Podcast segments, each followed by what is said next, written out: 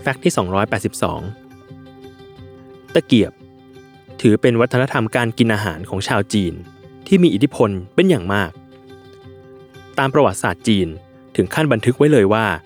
คนจีนกับตะเกียบอยู่คู่กับโต๊ะอาหารและการกินอาหารมากกว่า 2,000 ปี และด้วยขนบธรรมเนียมที่ยาวนานขนาดนี้ จึงไม่น่าแปลกใจ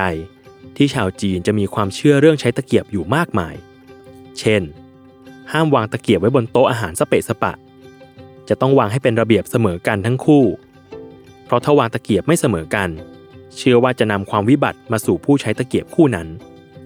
หรือเชื่อถึงขนาดว่า ห้ามทำตะเกียบตกพื้นระหว่างมื้ออาหาร เพราะจะทำให้โชคลาภตกหายไปด้วย ถึงขั้นบางตำราเขียนบอกไว้เลยว่า การทำตะเกียบหล่นพื้น จะทำให้วิญญาณที่อยู่ใต้พิภพตื่นตกใจ จนเหล่าบรรดาลูกหลานต้องรีบเก็บตะเกียบคู่นั้น